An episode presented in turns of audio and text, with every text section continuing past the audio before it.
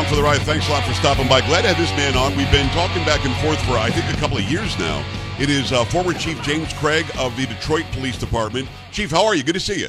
Man, I'm doing great. Uh, the day has been a whirlwind, as you can imagine. Yesterday, we announced running for U.S. Senate. Yeah. Uh, and I've been going since uh, 6:50 this morning. TV, radio. Good. Well, you, we, we have to get the word out because I wanted you to be the governor. And there were a lot of people in Michigan who thought you had a good chance. Why weren't you on the ballot? What the heck happened there? Well, you know, I'm, I'm glad you asked that question. Uh, you know, you hear a lot of talk about election manipulation. Um, and certainly, uh, I was leading the GOP.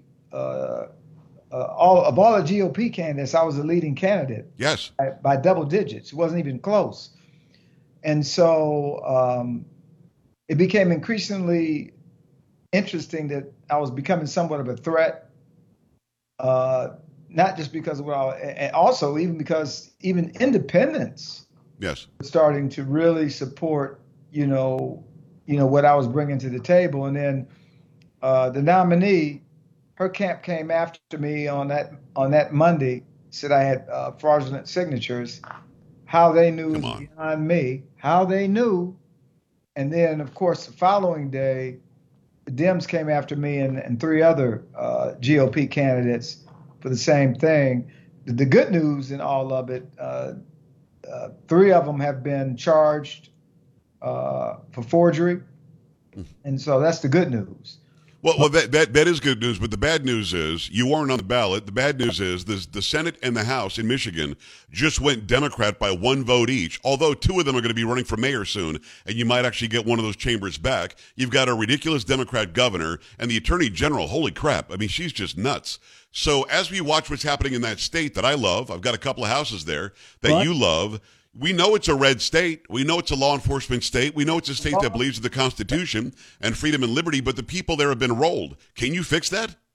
I can fix it. And I will tell you, I've gotten so much support. And the reason why I'm doing this, you know, after I got uh, kicked off the uh, gubernatorial, uh, and then when Stabenow announced uh, not uh, retiring, right, my phone started ringing. Chief, you thought about U.S. Senate? No, I hadn't thought about it. Yeah. And so um, I think we, we're sitting in a, in a good place. Uh, I think there's some things strategically we can do that typically the establishment GOP hasn't been able to do, uh, but I can do. Uh, and so people say, so what makes you so different? Well, first of all, I've been a chief in three cities, and I spent almost 30 years in LA, yeah. most through the ranks every city I've worked in has been a blue city. Now, I wasn't always a Republican. I mean, that transition happened over time. Right. But, you know, during my time in Detroit, I was a Republican. I mean, who couldn't have known I was on the cover of NRA magazine twice? I was on Fox News on a regular basis, uh, many times talking about law enforcement related issues. And so it wasn't hard to figure out what a guy talks like a conservative he must be a conservative. He, right. you know, but I was also the deputy mayor in Detroit while I was the chief of police.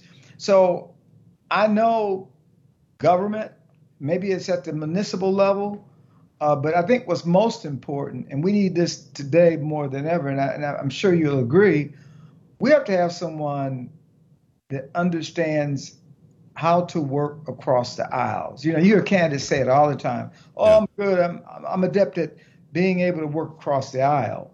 And then when they get in, there's this this big division.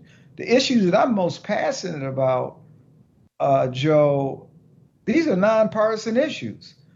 I don't think there's a Democrat or Republican that can embrace the whole notion of an open border or the fact that we have fentanyl coming through the border with these criminal cartels who, frankly, need to be treated as uh, as uh, foreign terrorists. Hundred percent. I don't think anybody would disagree with that. Well, now, they won't. T- well, they won't today. But Chief, you know this very recently.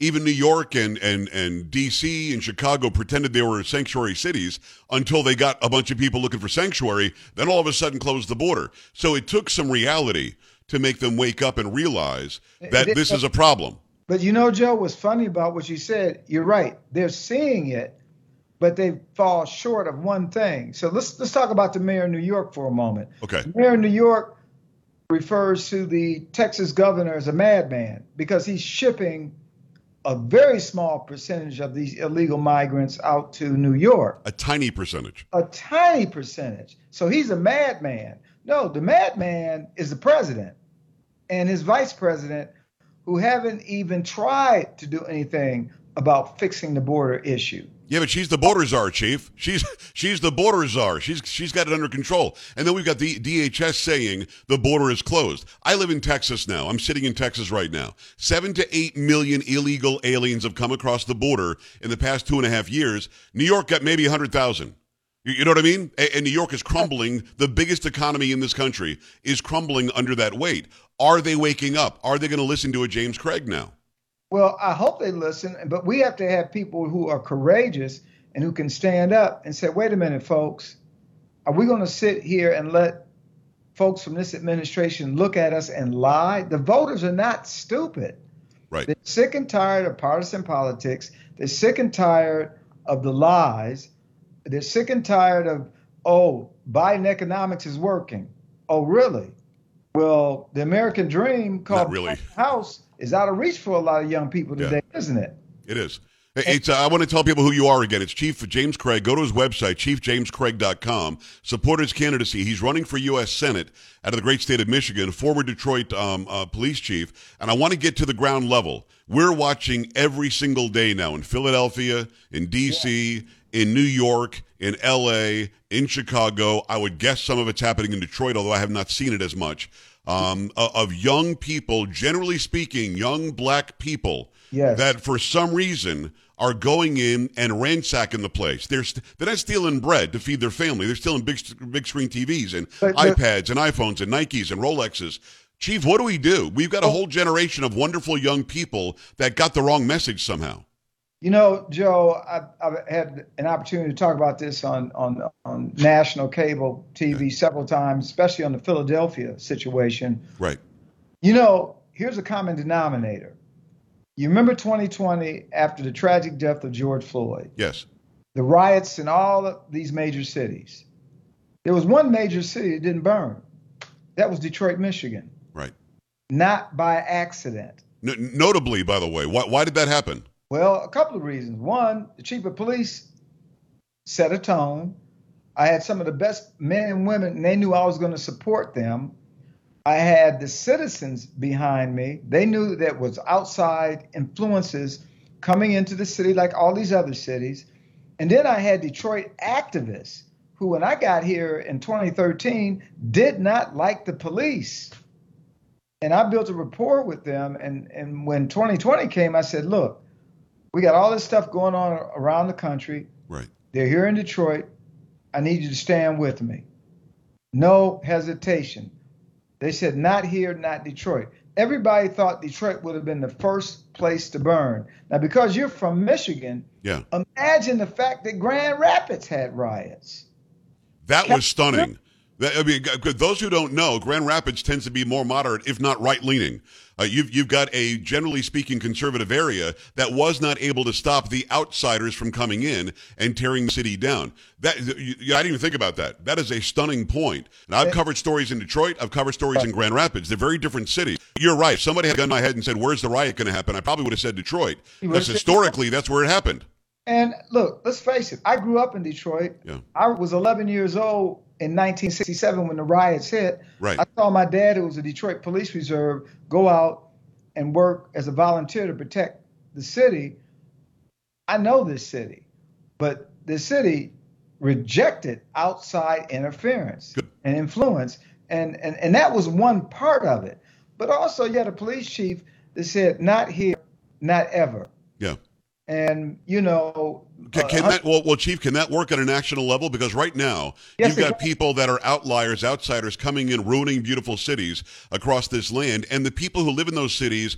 I know how much Detroiters love their city. I know that. I've seen it, and that's always going to continue. New Yorkers, generally speaking, and they're rising up now too, especially Staten Island. They love their city. They don't want this to happen there. How do we restore that love for where they live again? Well, the love is there. The problem is twofold. You got mayors who don't have the intestinal fortitude. They dance around it. Or they're instigating it. Or instigating it, or walking along with Yeah. the rioters. That's one one uh, scenario. And then today you have George Soros, progressive or woke prosecutors, and there's a revolving door. There are no consequences. The key is the key to all of this. You can throw all the money you want and say, "Oh, look, we don't have enough police officers." It's not just police. It's got to be the total. Chief, who, who would want to be a cop today? When, when you've got the radicals that are backed by big time Soros money making everybody believe you're the bad guy. I wouldn't want to sign up, and I come from a long line of firefighters. I wouldn't want to be a civil servant today. There's no respect for them. and I I did it for 44 years. Wow. And and and I would tell you, I had And a- they did respect you. And they respected me, and I drew the line. You know, I I understand what it means to be a public servant. Yeah. A public servant, not a political servant. And what you see, Joe, is a lot of political servants out there that have other agendas. Maybe it's power, maybe it's ego, but they're not supporting the people that elected them to serve them. We work for the people, not the other way around. Yeah. It doesn't it doesn't look like that anymore. It's chiefjamescraig.com, chiefjamescraig.com, running for U.S. Senate of the great state of Michigan, uh, going for Debbie Stabenow's seat. She's been there long enough. I think it's time for her to go. Should you win, and I hope you do, and I'm going to make sure everybody, we got 16 stations in Michigan, so they're all hearing your voice right now. They already they already love you, most of them. Uh, But I want people who don't know you to get to know you. Which job won? Is it the border? Is it the economy? Is it something else? What is it? I got asked that several times today. We got such big problems in our country today. Pick one. You know, I hear a lot of Michiganders or Americans from other states say it's the border. Because when you think about the border, it feeds a lot of other issues, including Yes. crime. Okay, it, it affects the economy. You know, we talked about these, uh, you know, and then so you got the border, but you also got an economy that's out of whack. We're overspending. We were energy independent. You got a president who thinks it's a, a wise guy idea to mandate EVs, Right. and then he flies out to Detroit, uh, has a 85 second speech with auto workers. Really? I The auto, the auto workers should have rejected them. I, I covered the 1997 strikes um, live in Lansing at the plants there. I know what auto workers want. They don't. They don't want more EVs. They're probably on the picket line because EVs would mean fewer jobs for them. And this guy flies in like he was going to save the day. It was ridiculous. no, 30 to 40 percent will be gone out of work. Wow. But not just that, the manufacturers is going to cost more to make the EV. Right. A lot So- more. so they they're going to have to, you know, reduce their staffing. It, it's a no-brainer. But here's a real deal: EV. We don't have the infrastructure for it. I'm not saying we don't look for clean energy in a balanced way, Right. but we need to continue to drill. We were energy independent, and right now you look at California, the the, the most leftist. Uh, it, it needs to be its own country. Gas is up to seven dollars a gallon. I was in a space on, on Twitter last night. A guy in California said he's paying eight bucks a gallon. Can you oh. imagine eight dollars a gallon because we we're afraid to produce our own oil, but we'll go and help produce it elsewhere and take oil from other people, from Now- people who don't like us, many of them. Well, this is going to bring me to another point, and some of your listeners may not like what I'm getting ready to say. I am about America first. Yes. So we're overspending, and as far as I'm concerned, this administration has never discussed a plan for Ukraine. But it's okay. What does victory look like? I don't know. What- I have no idea what victory looks like in, in Ukraine. Well, what victory looks like, like the president said, we'll be there for as long as it takes. In other words, not only will we be there for as long as it takes, but we're going to continue to spend the money. But we can't spend money to secure our borders. We can't uh, staff up border patrol and make our country safe. right. And by the way, what about our defense uh, machine? Look, you think China, Russia, and Iran uh, are holding hands because they just want to be good buddies? We're in some very serious times, and we need smart, common sense ethical leaders that are willing to stand up and say enough of this madness. Yeah, those three countries historically don't like each other. We made them friends. It is uh, it's Chief James Craig. He's running for Senate, U.S. Senator of the great state of Michigan. Go to chiefjamescraig.com. Last couple of questions. I appreciate you making time for me. Have you spoken with the former president Donald Trump?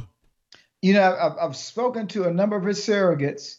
Um, as you may or may not know, I wrote a piece uh, out indicating that I support uh, President Trump because we know, we all know that under his administration, the country was going in the right direction. Right.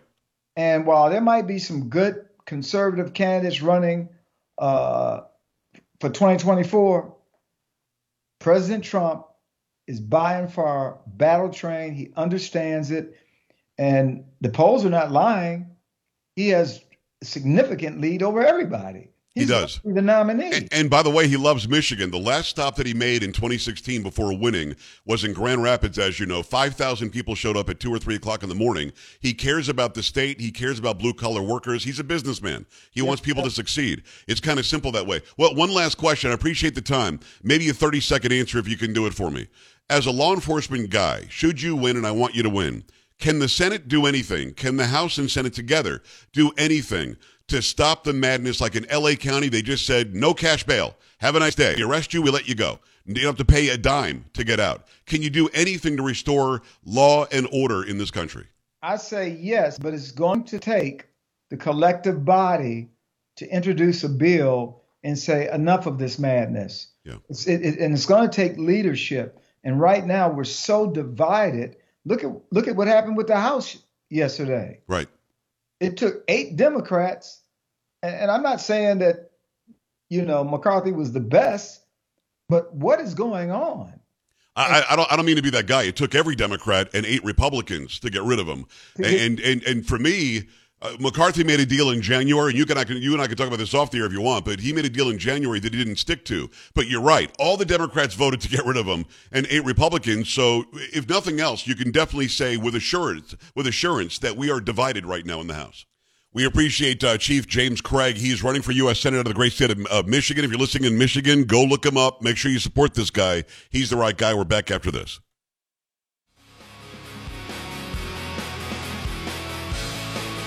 This is the Joe Pags Show.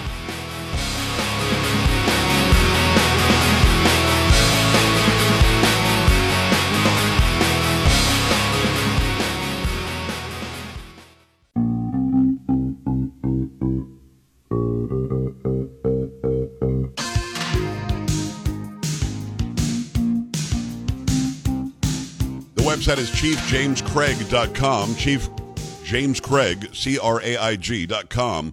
Go there and support his candidacy. Michigan, you need somebody like this. You haven't had a Republican for a while as a U.S. Senator, and you need somebody to bring some balance back to that state. I love you, but this is the right guy. Go look into him now. ChiefJamesCraig.com. If you're not in Michigan, you go check him out as well. Maybe support the candidacy. 888-941-PAGS, joepags.com. Much more to come, including Brendan Carr next hour from the FCC. This is the Joe Pags Show.